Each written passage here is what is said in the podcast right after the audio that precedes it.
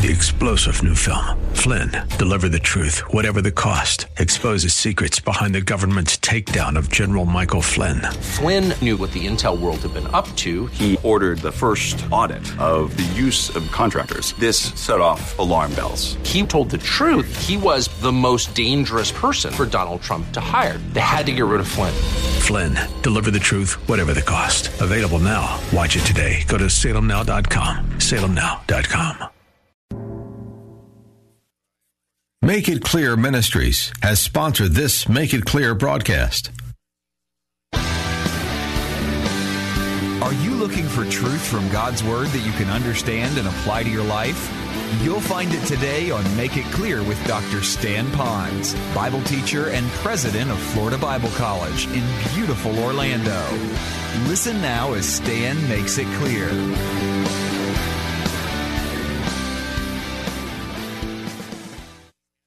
Now, let me pause for a moment and clarify this. While he was with God, we might want to make the case he needed to be alone with God. I don't know so much that he needed to be alone with God because he was fully God. At the same time, he was man, so there was that need to connect with God the Father, in a sense. I think there's a, a greater lesson in here. I think the greater lesson is that he is modeling his entire life for us. People have needs, we serve them, we minister to them. At the same time, in the midst of all of that, we cannot reach everybody. We cannot teach everybody. We cannot heal everybody. We cannot resolve everybody's problem and conflict. We do what we can. But at the same time, as a premier value of serving others, ooh, watch this, is to serve ourselves for a moment and get alone with God. And so you've got to withdraw from service to be quiet. Now that was part one. Notice part two. Pick it up at the period there, and it says, And Simon and those who were with him searched for him. And when they found him, they said to him, Everyone is looking for you. But he said to them, Let us go into the other towns, the next towns, that I may preach there also, because of this purpose I have come forth. And he was preaching in their synagogues of all Galilee, and they healed demons. Here's my simple point is this if you will, maybe want to look up here and I'll kind of do it with my arms again. He was dealing with the people in this location. He then quietly went up, got up early the next morning, tired perhaps as his physicalness was, and he went out and he walked out to a quiet place to pray, solitary place to be with God the Father.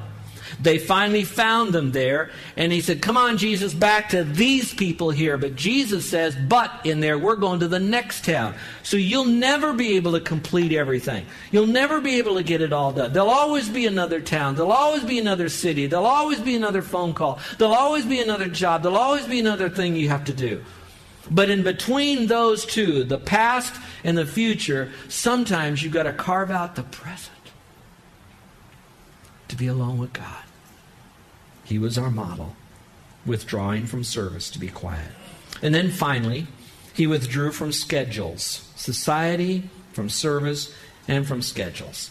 It says here, Now it came to pass in those days that he went out to the mountain to pray and continued all night in prayer to God. And when it was day, he called his disciples to himself, and from them he chose twelve, whom he also named as apostles. Now, I'm going to read a little bit more into this, and I hope I'm not uh, doing injustice uh, exegetically to this passage. I don't think I am, but I think there's something we can draw from this. In other words, when he was by himself, he was preparing to select out of a bunch of people who were following him 12 guys that he was then going to build more of his time of his life into them because he knew that he only had three years left and he's going to release them. So he now gets away from the schedule of healing, preaching, casting out demons, all that stuff, and he gets alone, and now he spends the evening in prayer, the whole night in prayer, awake in prayer, because he's about ready, watch this now, to make a major decision in his life that would affect his legacy, our legacy, and the entire world. And so he took that time to be quiet. He didn't confer with anybody, he didn't read any books. Obviously, he didn't have to but he did get alone. And I'm wondering again if there's a model in that. That you might be facing a major decision in your life. It could be career altering, it could be hiring, it could be anything that affects your money, your finances, purchasing a house, purchasing a car, purchasing a, a plasma screen TV, whatever it might be. that we just go so quickly because we have so much and we rely too much on our own um, ability to make these decisions. That maybe modeling after Christ, realizing that every decision has benefits and potential consequences. And quietness is the way that we'll be able to allow the dust to settle on all this information and allow the sparkling gold of the right choice to be seen. And so perhaps we have to break away from our schedules long enough again to allow all that information to kind of sift its way so the truth comes to us by God. Here he did it by prayer. Here's a phrase for you. You might want to cogitate, think on this, meditate on it. Busyness can cause barrenness. Some of us think we're very full, but really our busyness has made us bare, barren. All right, and finally, we'll end with this. What could I do to demonstrate quietness in my life? I'm ready to do that. I know I need to have some quietness in my life. What, what might it be?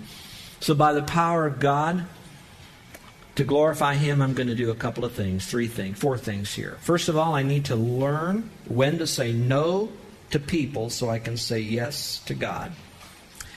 There's a time in our life that we have to say that uh, two letter word, no. And we say no to people, but we say yes to God. I'd like you to look at the verse I have for you there. It's found in Zechariah, and it says this Be silent, all flesh. So that would include man, woman, boy, and girl whether you're a teacher or a student, whether you're a parent or a grandchild, whether you're young, whether you're old, whether you're a professional, or whether you're a laborer, whether you're a church person or not. It says, Be silent, all flesh, before the Lord, for he is aroused from his holy habitation. He is aroused from that's he's here. He's waiting. He's ready to go. Be quiet before him. So we can say yes to him. Next, Learn when service to God means listening to Him first. I wonder how many ministries and businesses and organizations and maybe even relationships have begun so fast before we ever listen to God first. This verse says, Be silent before me, you islands. Let the nations renew their strength. Now, if I might just say this, earlier on in my message, I was giving illustrations of how much the Lord prayed Sometimes there's a time you get alone with God, you get alone by yourself, and you don't even pray. You just sit there, and supernaturally, you begin to meditate on Scripture, begin to take Scripture and God, and run God through Scripture to make sure that the God you're thinking about is the God of Scripture and not some other man made God or some religious God out there. And just think about Him. And you be still. Now, folks, I want you to listen to me with all my heart. I want you to listen to what I'm about to say. God wants to communicate with you. God wants to connect with you. Not because he's lonely and has a need, but because we need the connection with him. We need to listen. One of the um, more painful times as a parent there's a bunch kids. You'll be a parent, you'll know what I mean. But but sometimes when you get older, you're beyond the uh, spanking age or any of that, and now we're at the stage that we're trying to communicate to you. The most painful thing is when parents are speaking to you, and mom and dad know that you aren't listening. You're quiet. You are there. Some of your body language might show to them that you're listening, but you're so good at sin management that you're thinking you're convincing them that you're listening, but in reality, you're rolling your eyes, you're shutting yourself off, all you're hearing is just verbiage, and you're not really hearing their heart. Some of you are smart enough now, so your argument is, why are they telling me this? They got faults in their own life, and so what we do is we throw out any good just because they haven't lived it. Well, even if they didn't live it, and they're hypocrites and they have all sorts of problems, if what they're saying is still truth, embrace it. You got to listen. And sometimes in our quietness with God, He's speaking to us not to rebuke us, but He's trying to comfort us. He's trying to encourage us. He's trying to vision cast for us so we can connect better to Him. And He says, Would you just be still? Let me speak to you. Just quiet for a moment. Number three, We need to learn to arrange my time for extended periods to be alone with God. Sometimes it requires a lot of time to be alone with God, or frequent periods of short times with Him, but times where it's quiet. For thus says the Lord God, the Holy One of Israel In returning and rest you shall be saved. In quietness and confidence shall be your strength. And so I'm wondering sometimes the longer I'm quiet, the more strength I might have. All right, and then finally, number four is I like this one. If you want to, you can put a star by this one. Learn to be still to learn God's Word. Look at says, Listen to this, O Job. Stand still and consider the wondrous works of God. Well, I wanted to end with this for this reason. because here I'm looking at is a man named Job, and to whom, or what is being spoken to him is this Job, you've got a lot of problems. You lost your family, you lost your wealth, you've lost your health, and you've got a wife that's kind of growling at you. You've lost your friends, they're nothing more than miserable comforters. And so here you got Job with all sorts of problems with his life, as godly as an individual as he was. You may be that same way. You've gone through a lot of loss and you're trying to play catch up financially, relationally, career wise, and you're trying to make it all work and try to get ahead. And maybe for just a moment, what you can do is to say this instead of me trying to crawl my way back from where I've fallen behind, or for me to try to solve all my problems, I'm going to just be still for a moment. I'm going to listen to the Lord, and I'm going to be encouraged. I'm going to be strengthened by truth.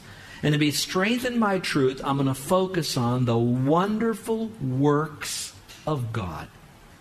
And I got thinking about for you all, if I was to submit, all right, what work should I think about? Well, we could go off in a big litany about creation especially since we live here in Hawaii. Look at all the things that He has made here. Don't you enjoy driving around the island just to see the different colored water that we have? If you do, say, uh huh. When I go swimming, it's like swimming in Windex. You know, someone told me. I thought it's beautiful, isn't it? Gorgeous. We could talk about those wonderful works, and they are. And we could fight for the beautiful, wonderful works that God has made to keep it clean and go into the green thing. But at the same time, we could also look at other wonderful works. But if I could only leave you with one, because as good as the earth is, and as good as different things that God has done in your life, that probably won't have quite as much of an eternal impact on you. So if I had to select one work of God for you to be still and listen and see that one work of God in your quietness, it would be the work of God that would connect you to Him for all eternity in the glories of heaven. If you will, for a moment, look above this and you're going to see our cross. The greatest work of God for us on an eternal way, fashion, would be when God said, I'm going to come to this earth as a human being, but be God still. And so Christ, who is God, was born of a virgin, grew up a perfect sinless life, modeled Christianity, taught as a teacher Christianity to another generation, commanded them to teach that to other generations till today and in the future. As great as all that is, he ended his earthly life for the time when he went to the cross. Now, some people would look at that and say, oh, there's Christ. He's a religious leader of Christianity, and he got a bum rap. We all saw the movie, The Passion of Christ, and so he died upon the cross. Horrible thing. But oh, what a great man he was to start Christianity because of all that he suffered when he went to the cross. And let me tell you something, it had nothing to do with that. It wasn't to start a new religion, Christianity. The purpose he went to the cross is because he existed before he was born. He was here when the world was formulated. He is God, so He is from everlasting to everlasting. When man was created, He knew that man would fall into sin, and we have sin today. And He knew that the only way that that sin could be removed is through the payment that would be made. He said, When you pay for it, you'll spend eternity in hell forever paying for it. He made it that way.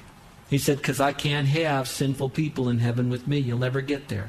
So he said, What I'm going to do is I'm going to live this perfect life. I'm going to go to the cross. And when I go to the cross, I'm going to pay for sin through death, just like you, but there's a difference. I'm going to take all your sin on me. You have no sin. I have no sin. You have all the sin. I'm going to take all your sin on myself. And when I do that, I'm now going to satisfy God by paying for that sin when I die on the cross.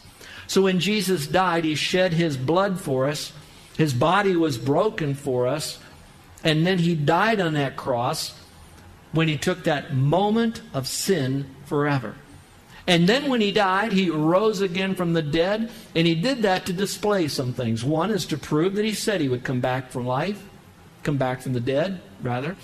He had proved that he had victory over death, he had victory over sin, he had victory over Satan, he had victory over hell, and he showed himself alive. And it didn't surprise me. I hope it doesn't surprise you. He could do that. Why? He's God. But when he did it, he took your sin 2,000 years ago. Now, this isn't my denomination, our religion telling you this. I'm just giving it to you from the Bible. So don't worry about your background, what religion or denomination that you have. It doesn't matter right now. What does matter is what you do with Christ. So your quietness is to listen to Him as He speaks to you about salvation. I'm going to visualize it for you in a moment, and then I'm going to give you a verse, and I want you to listen to the very words of Christ because this is the work you want to listen to that'll send you into eternity of heaven. All right, visually, look up here. Let my right hand represent you and me, and my wallet sin. The Bible says we all have sin on this. The Bible says, because I'm a sinner, I'm separated from Him, and when I die, I'll spend eternity there. The Bible says to go to heaven, I've got to be perfect, but I have sin on me. The Bible also says, No good deed I do myself will get rid of that sin. It is good to be good, everybody. Social good deeds, religious good deeds, all good. But when you rely on that thinking they'll get you to heaven, very bad. Because God says, Nope, it's not that. So then when we do these things in order to get to heaven, then what we're really doing is dishonoring and disobeying God. And so he says that's not how you do it. So good works don't get you to heaven. Now let my left hand represent God who took on flesh, Christ. Here am I with my sin. Jesus Christ says my sin separates me from him. The Bible says that he loves me, but he hates my sin. Now you're listening. Now you're listening to the wonderful works of God. God then said, my son's going to come. Jesus then said, He took all of our sin on Himself when He died. That was a work that He did. He took all of our sin on Himself. He then died and He rose again from the dead. That was work. That was His deed that He did for us. He rose again from the dead. Now His other deed is to communicate to you what you need to do to have eternal life. He did that by telling His disciples to tell everybody else that knows Christ as Savior to now tell everybody. So now I'm here today as a result of what He taught 2,000 years ago, so you would hear it. That's a work of God to keep it going. And you're here today, part of that work. Contemplate it. Be quiet and listen to Him. Now I'm going to quote the Bible verse. For God so loved the world. Listen to Him. Jesus spoke. That's you. God loves you. Whatever your past is, He loves you. No qualifier. He loves you. That whoever you are, if you believe on Him, you wouldn't perish in hell, but have everlasting life. Let me quote it right from Scripture. For God so loved the world that He gave, that's His work, His only Son on the cross, when He died, rose again, that whoever you are, if you would believe in him, you wouldn't perish, but you'd have everlasting life. Now, if there was one moment to be quiet, it's the moment that you have been quiet now. If there was ever a time to listen to God, it's to listen to His Word, not me. His Word. And He said, Jesus speaking, Truly, truly, I say unto you, he that believes on me has everlasting life. That's contemplating the greatest work of God was on the cross of Calvary. This old earth is going to crack apart. But you will last forever if you trust Christ as your Savior. Would you do that? Let's bow our heads, close our eyes. Let's take a moment for that. We're not talking church membership. We may never see you again. I'm speaking to every guest here. I'm speaking to some of our people that have been here a long time. But to have that quietness, Now is the time to have that momentary act of contemplation upon God. God loves you. He's proved his love toward you, and while you were yet sinning, Jesus died and he rose again. And he said to you that the only thing you can do is to believe on the Lord Jesus Christ so you can have everlasting life. Now, my friend, I pray that you do that. You're not here by accident. God allowed you to come, invited you to be here. He laid this particular message upon my heart. It's one we all need, including your, your preacher here, your pastor.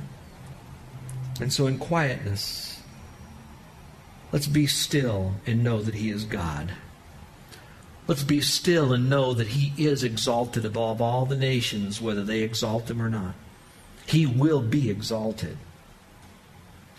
And that the Lord of hosts is with us right now. And I believe at this very moment, with your heads bowed and eyes closed, He is now sending His Spirit to you to remind you that you need a Savior because you're a sinner. And that he says, I quickly want you to know I love you, I will forgive you. Now turn to me as your Savior. Would you do that? Would you right now, as if you're up on a mountain praying to the Father and say, Lord, I want you to know that I am thankful that you died and rose again. I am receiving you as my personal Savior right now. Would you do that? Now, I'm not going to have you stand up or come forward. I'm not going to come down, come in the crowd here. But I want to know if you're trusting Christ as your Savior. And in a moment, I'm going to ask you to slip up your hand. Now, raising your hand won't get you to heaven. I want you to know that just trusting Christ is. But I want to know if you've trusted Christ in here today. So if today is the day that you've trusted Him and you're saying, Lord, I'm a sinner, but the best to know how, I'm going to trust Christ to give me eternal life and you'd like for me to pray for you, with every head bowed and every eye closed, no one looking around, would you slip up your hand right now so I can see it? Is there anyone at all but an uplifted hand? Indicating to me that you're trusting Christ. Thank you, my friend. God bless you. Anyone else? God bless you. Those of you that are doing that now, you might want to let me know in that little card that's put in your little worship folder there, just put your name and phone number and just check in there that, yep, today is the day I trusted Christ, but I didn't want to raise my hand. I promise you, no one will look at that card. It'll come directly to my desk, and I'm going to pray for you there. So maybe you want to do it more privately, which is fine. And I love you for that. Now, let me just speak to the rest of you about quietness. Did God speak to you today about purposely going into a world of quietness? You know, it says better is a dry morsel with quietness. That means better for just a little crumb than a house full of feasting when there's strife around. So there is value in quietness. It may not be in what you possess, but it will be in who possesses you. Better is a handful with quietness than having your hands full just bound together with toil and grasping the wind, just so much motion and commotion. So, better as a handful with a little bit, but have quietness. So, maybe the lack of quietness is due because we are trying to pursue too much stuff, too many relationships, instead of maybe realizing the most important relationship is a quiet one, resting in God. How many of you would like to have prayer because you know you can make some decisions in your life that you can control? And you are now going to the Lord and you're saying, Lord, I want to be quiet. I want to have the balance you had to be around the crowds, be around individuals, and to know when to be alone. And I'm asking you, Lord, to help me so that I can be properly balanced in the area of quietness. Would you slip up your hand? Is there anyone here that would like me to pray for you? God bless you. Amen. Amen. Our gracious Heavenly Father, I know that it is good for us to be quiet. It's also good for us to be busy when we need to be busy, and we need to have the wisdom to know the difference between the two and when we need to do each. And Lord, I'm so grateful because you have modeled it. You've given us the Spirit, and that you will now help us to do this and that we will reap the benefits. I especially pray for our young people here because I am so excited about where they're going in their walk with you. And now, Father, I pray that they would begin to embrace a time of quietness away from the computers, away from the phones, away from the things that would distract them. Set it all aside, knowing that it's okay, you'll take care of all the stuff left undone, and that they would be alone with you. Not sleeping, not daydreaming, but alone contemplating you. Now, Father, I pray that this would be as much of a habit in their life as eating and taking a shower is. And that, Father, that they would live that balanced life Now, Father, I love you and I thank you for today. And help us now to be properly quiet. In Jesus' name, amen.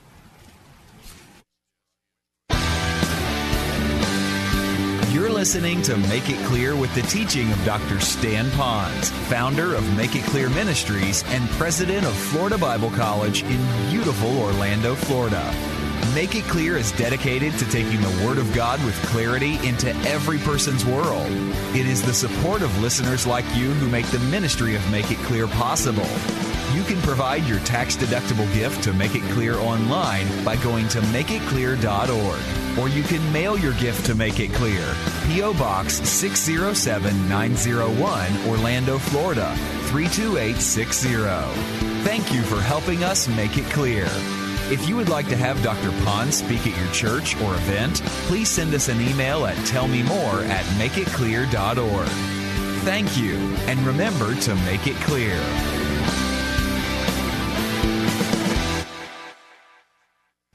94.9 FM, AM 950, The Word. Right now it's mostly sunny. It is 88, feels like 95. I'm Alan Dempsey, as usual, with you here, but it's kind of unusual. This is the last week in September 2017. It'll never happen again. That's right, beginning uh, next Sunday, October 1st, brand new month, as the year flies on by. Trust you have been blessed by the ministry of Stan Ponz and make it clear.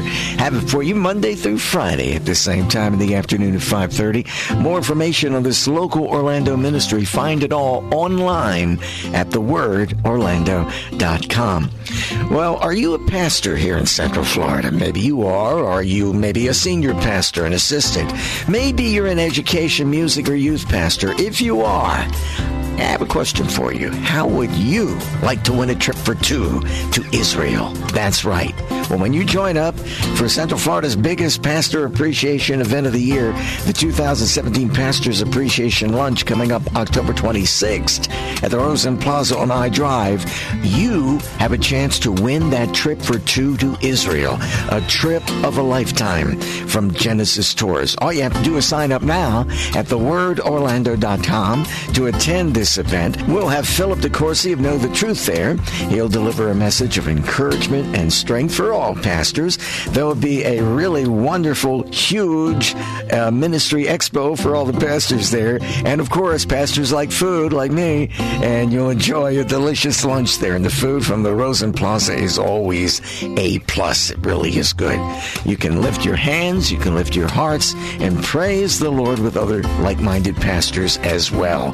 It's an absolutely free event. That's right, an absolutely free event for all pastors here in Central Florida. So pre-register now at thewordorlando.com, thewordorlando.com. When you do, you get a chance to win that trip for two to Israel, the trip of a lifetime. And you also get to have a great time, and I get to meet you, and I always enjoy that too. So register today at thewordorlando.com for the 2017 Pastors Appreciation Lunch. It's coming up October 26th at the Rosen Plaza on I Drive from the station that loves Howard Pastors. 94.9 FM and AM 950, The Word. Coming up next, it's Spiritual Oxygen here, where faith comes by hearing. Hi, everyone. Pete Paquette, radio host here at Salem Media Group Orlando. And I wear glasses. Yes, I admit it. Since I was a little kid, never could wear contacts either. But now my eyesight is changing, and so am I. I'm sick of fumbling with eyeglasses, the dents in my temples, fogging, the list goes on and on. So I looked into LASIK, and you know who I found? The Filatowski Cataract and LASIK Institute. And now I'm excited to look forward to leaving the glasses on the nightstand. Yeah, first I went online to myvisionfreedom.com. I learned about LASIK and Dr. Filatowski, Central Florida's most experienced LASIK surgeon with over 41,000 LASIK procedures, 25 years of changing lives. Then I called 800 Eye Exam and set up a visit to the Filatowski Cataract and LASIK Institute in Lake Mary. I had a complete eye exam. I had a consult with a board certified optometrist. I'm feeling pretty comfortable about getting on with the next stage of my life without glasses. LASIK's the answer for me. I know it will be for you too. Go online to myvisionfreedom.com or call 800 Eye Exam. The Filatowski Cataract and LASIK Institute. From the Filatowski LASIK Institute studios, this is 94.9 FM and AM 950. The Word. WTLN Orlando. Where faith comes by hearing. Three star general Michael J. Flynn, head of the Pentagon Intelligence Agency, knew all the government's dirty secrets. He was one of the most respected generals in the military. Flynn knew what the intel world had been up to. He understood its funding. He ordered the first audit of the use of contractors. This set off alarm bells. The explosive new documentary, Flynn, Deliver the Truth, Whatever the Cost, and covers the facts behind this scandal. Flynn told the truth. He was the most dangerous person for Donald Trump to hire. I find out the worst enemy that I'm going to face in my life is right here in America. They took my assessment and they wanted me to change it. And I was like, I'm not changing it. They had to get rid of Flynn. With in depth interviews, archival footage, and never before seen personal records of the man behind the headlines. I just felt like I was drowning. Flynn, deliver the truth, whatever the cost. Available now. Watch it today. Go to salemnow.com. Salemnow.com.